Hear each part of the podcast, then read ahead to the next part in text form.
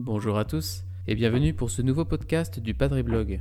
Ici le Père Jean-Baptiste Ciboulet et aujourd'hui nous allons parler de la patience.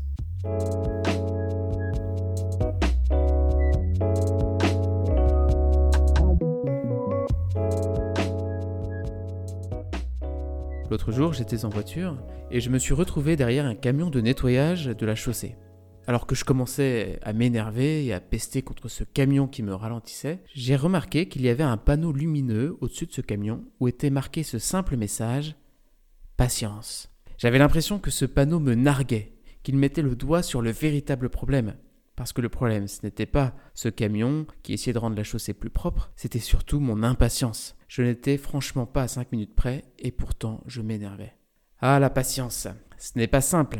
Ce n'est pas simple du tout même. Qu'est-ce que la patience? La patience, c'est la capacité à ne pas s'énerver des difficultés, à supporter les défaillances, les erreurs, les retards, sans se mettre en colère, sans être frustré. Nous faisons tous l'expérience que cette vertu est difficile à exercer. Nous tombons bien souvent dans les pièges de l'impatience. Les quelques secondes pour charger la page d'un site internet ou d'une vidéo nous apparaissent toujours trop longues. Quand on est en voiture, les limitations de vitesse nous paraissent souvent insupportables, et quand on est au feu, attendre deux secondes que la voiture de devant démarre souvent nous énerve. Vous voyez les amis, le problème c'est que nous vivons dans un monde pressé où tout va de plus en plus vite, et on s'habitue à ça. On rentre dans ce rythme effréné. Beaucoup de choses se font bien plus vite qu'auparavant aujourd'hui. Mais ce n'est pas parce que les choses se font plus vite qu'on est plus détendu par rapport au temps et qu'on est moins pressé. Le paradoxe, c'est que gagner du temps ne nous donne pas plus de temps libre. Cela ne fait qu'accélérer le rythme de la vie et l'intensité de nos journées. Alors je vous propose de réfléchir à cette vertu de la patience. Pour ce petit podcast, je m'inspire d'un très bon livre du père Ludovic Frère intitulé Éloge spirituel de la patience, qui a été publié chez Artege. Je vous le conseille, il est vraiment très percutant. Je vous propose tout d'abord de repérer trois grandes causes d'impatience. Alors, je ne mets pas dans cette liste l'impatience de la personne malade ou de la personne durement éprouvée par le chômage ou par l'isolement. Cette impatience, elle est surtout le signe d'un présent trop lourd à porter. Non, dans ce podcast, nous parlerons surtout des petites impatiences du quotidien. Alors, première cause d'impatience. L'impatience comme expression d'un désir de vie plus intense. Notre impatience peut être le signe de notre peur d'avoir une vie fade, une vie banale, une vie molle. Dès que le rythme de notre vie se ralentit, on s'inquiète. Parce qu'on veut une vie intense, on veut une vie trépidante. Et donc plus la vie offre de sécurité et de confort, plus nous ressentons cet appel pressant à l'intensité. Et donc par la multiplicité de nos activités, par le rythme de nos journées, on cherche à se convaincre qu'on a une vie intense, peut-être pour se persuader qu'elle a aussi un peu de sens. Mais du coup, attendre à une file de supermarché, ce n'est franchement pas digne de la vie intense que nous désirons. Pour ce type d'impatience, la grand-mère qui prend son temps à la caisse est une menace. Elle me vole du temps de vie, elle me fait baisser en intensité. Mais il y a un autre type de menace quand on veut mener une vie trépidante. Ce sont les temps morts pendant lesquels on s'ennuie. Cet ennui génère l'impatience de passer à une autre activité plus intéressante. Cette impatience révèle notre peur du vide, notre peur du non-sens. Alors qu'est-ce qu'on fait? Eh bien on sort son smartphone pour remplir ces temps morts. Dans les files d'attente, dans les transports en commun, au restaurant en attendant son plat, et même au feu rouge. Notre impatience fait que nous ne savons plus nous ennuyer. Et figurez-vous que c'est dangereux pour notre santé psychique, nous disent les psychologues, parce que l'ennui est bénéfique et reposant. Il a sur les neurones l'effet de l'hiver sur le potager. Il permet au cerveau de se régénérer. Et l'ennui nous apprend à vivre avec nous-mêmes, Deuxième cause d'impatience. L'impatience comme désir de maîtrise. Tu me fais perdre mon temps, explose-t-on parfois après une contrariété imprévue, comme si le temps nous appartenait. Le temps est vu comme quelque chose que l'on possède. Si on me prend mon temps, on me vole.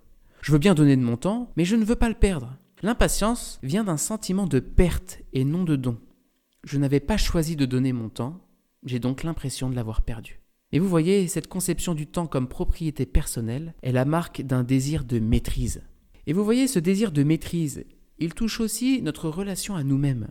Nous voudrions être parfaits, nous voudrions tout maîtriser, nous voudrions ne pas connaître l'échec. Et nous avons parfois des attentes complètement irréalistes lorsqu'il s'agit de maîtriser de nouvelles compétences. Nous voudrions déjà être parvenus au but sans prendre le temps de l'apprentissage. Je me mets à apprendre la guitare, eh bien j'aimerais savoir faire de la guitare comme Jimi Hendrix en trois semaines. Mais non, ça ne marche pas comme ça. Cette impatience est le signe que nous avons du mal à supporter l'imperfection.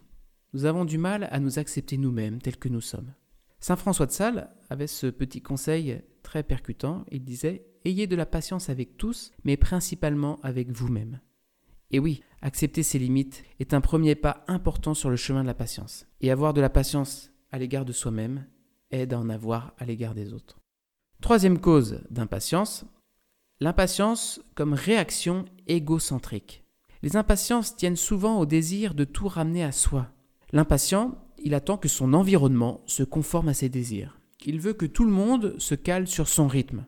L'impatience porte en elle un désir irréaliste, que les autres soient parfaits ou plus exactement, qu'ils correspondent à ce que j'attends d'eux. En acceptant les autres qu'à travers nos propres rythmes, ou nos propres conceptions des choses, est-ce qu'on leur refuserait pas tout simplement le droit d'exister? Nous sommes donc invités à vivre une sorte de révolution copernicienne. Vous voyez, de même que l'on a découvert que ce n'est pas le Soleil qui tourne autour de la Terre, mais bien la Terre qui tourne autour du Soleil, et eh bien de même, nous devons découvrir que nous ne sommes pas le centre de l'univers, et que ce n'est pas à Dieu et aux autres de tourner autour de nous mais bien l'inverse. La patience a donc quelque chose à voir avec notre vie spirituelle et notre relation à Dieu.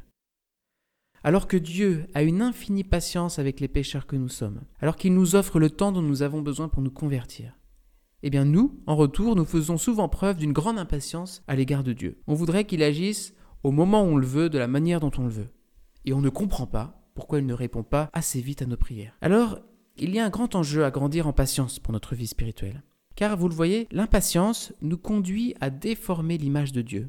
Pourquoi? Parce que l'impatient veut faire rentrer Dieu dans ses projets, au lieu d'entrer dans les projets et dans le temps de Dieu. L'impatient veut mettre la main sur Dieu et inverse la relation entre le Créateur et la créature. Rappelez-vous le séjour des Hébreux au désert après la libération d'Égypte. Le peuple ne s'est pas patienté jusqu'à l'arrivée en terre promise. Il se met à murmurer, à râler contre Dieu. Il met en doute la bonté et la puissance de Dieu. Mais plus grave, l'impatience les conduit à l'idolâtrie. Moïse est allé chercher les tables de la loi sur la montagne, sur le Sinaï, et le texte nous dit que le peuple vit que Moïse tardait à descendre de la montagne. Et alors, il décide de construire un veau d'or. Vous voyez, au lieu d'attendre patiemment le retour de Moïse, le peuple se construit un dieu en métal fondu. C'est-à-dire qu'il se construit sa propre image de Dieu. Ça le rassure, mais en fait, en faisant cela, il se construit une fausse image de Dieu, et il cherche à mettre la main sur Dieu. Alors, après avoir analysé un peu les ressorts de notre impatience, eh bien regardons quels pourraient être les remèdes à cette impatience. Parce que vous voyez, la patience se travaille, ce n'est pas une attitude passive, ce n'est pas non plus un trait de caractère qu'on a ou qu'on n'a pas. Pour chacun de nous, la patience est un chantier. Alors, première manière de lutter contre l'impatience, eh bien c'est d'abord de repérer les éléments, les situations qui déclenchent mon impatience, pour pouvoir être vigilant dans les situations à risque. Il est bon aussi d'avoir conscience de la manière dont cette impatience s'exprime pour mieux la contrôler. Si je sais par exemple que mon impatience se manifeste surtout par le fait de râler ou d'être désagréable avec les autres en leur coupant la parole par exemple, je peux faire en sorte de faire plus attention à mes paroles. Deuxième petit remède, eh bien prendre du recul sur la situation pour la regarder avec lucidité. Quand vous êtes dans une situation qui vous contrarie, posez-vous cette question. Est-ce que je peux changer quelque chose à la situation? Si oui, eh bien en avant, action. Mais si la réponse est non, ça ne sert à rien de se mettre en colère. Peut-être que ça vous soulagera, mais ça n'enlèvera pas la contrariété. En revanche, vous pouvez regarder ce qu'il y a de positif dans cette situation. Si vous êtes bloqué dans un embouteillage sur l'autoroute, eh bien vous pouvez regarder avec curiosité le paysage qui vous entoure. Vous pouvez vous mettre à prier, ou alors vous pouvez écouter un podcast du Padre Blog. Ça aussi c'est une bonne idée. Pour gagner en lucidité, vous pouvez aussi chercher à remettre les choses à leur juste place. Est-ce que c'est vraiment si grave si j'arrive chez moi avec 10 minutes de retard? Vous voyez, est-ce que c'est grave? Et puis une autre manière de gagner en lucidité, eh bien c'est de se mettre à la place de l'autre. Quand je serai âgé, moi aussi je marcherai lentement. Moi aussi j'aurai du mal à entendre quand on me parlera. J'ai eu la chance de faire des camps avec des personnes handicapées et je me rappelle d'un camp où j'étais avec un gars d'une trentaine d'années qui s'appelle Philippe Aubert. Je vous donne son nom parce qu'il a écrit un bouquin où il donne son témoignage, bouleversant. Ce bouquin s'appelle Rage d'exister. Philippe a un handicap physique assez sévère car il ne peut pas parler. Et pourtant, je vous assure que ça tourne bien dans sa tête. Du coup, pour communiquer avec lui, il nous fait des signes avec ses yeux et selon qu'il montre le haut ou le bas ou le côté, on lui récite les voyelles ou alors la première partie des consonnes ou la deuxième partie des consonnes. Donc forcément, bah, ça demande du temps. il faut s'armer de patience pour pouvoir discuter avec lui et décrypter lettre après lettre, mot après mot ce qu'il veut dire. Bon, à un moment, j'étais un peu fatigué et je commençais à, perdre patience dans cette discussion. Et je me suis dit, mais attends, euh, Jean-Baptiste, pour qui la situation est-elle la plus éprouvante? Est-ce que c'est pas pour Philippe, dont toute la vie est marquée par ce mode de communication, lui qui ne peut pas se faire comprendre facilement et qui s'en remet à la patience de son interlocuteur? Le fait de me mettre à sa place m'a aidé à grandir en patience. Et si vous voulez des moyens encore plus concrets pour travailler sur votre impatience, voici quelques propositions.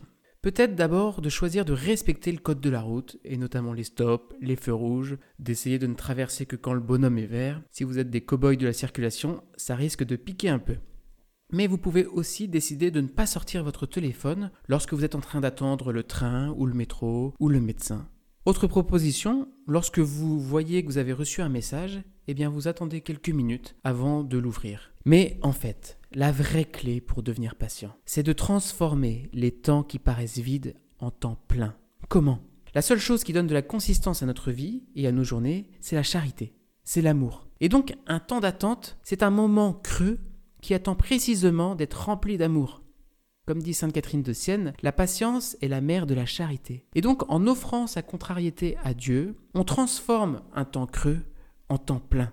Alors pour terminer les amis, prenons conscience que l'impatience est épuisante. Elle provoque frustration, colère, agacement. Au contraire, la patience apaise. Alors demandons à Dieu la grâce de la patience. Vous connaissez peut-être la prière de l'impatient. Ô Seigneur, accordez-moi la patience. Et tout de suite, vous voyez, il faut d'abord commencer par purifier notre prière et accepter que nous ne devenions pas patients d'un coup de baguette magique. La patience est un fruit de l'Esprit Saint, c'est un don de Dieu à recevoir. Et comme tous les dons de Dieu, nous les recevons dans le temps, progressivement et avec notre collaboration. Nous deviendrons patients à mesure que nous posons des actes de patience. Donc, sans mauvais jeu de mots, devenir patient prend du temps. Les amis, bon courage, c'est un beau chantier que la patience, ça vaut vraiment le coup. Merci beaucoup d'avoir écouté ce podcast. Continuez à nous suivre sur les réseaux sociaux. Et moi, je vous dis à bientôt.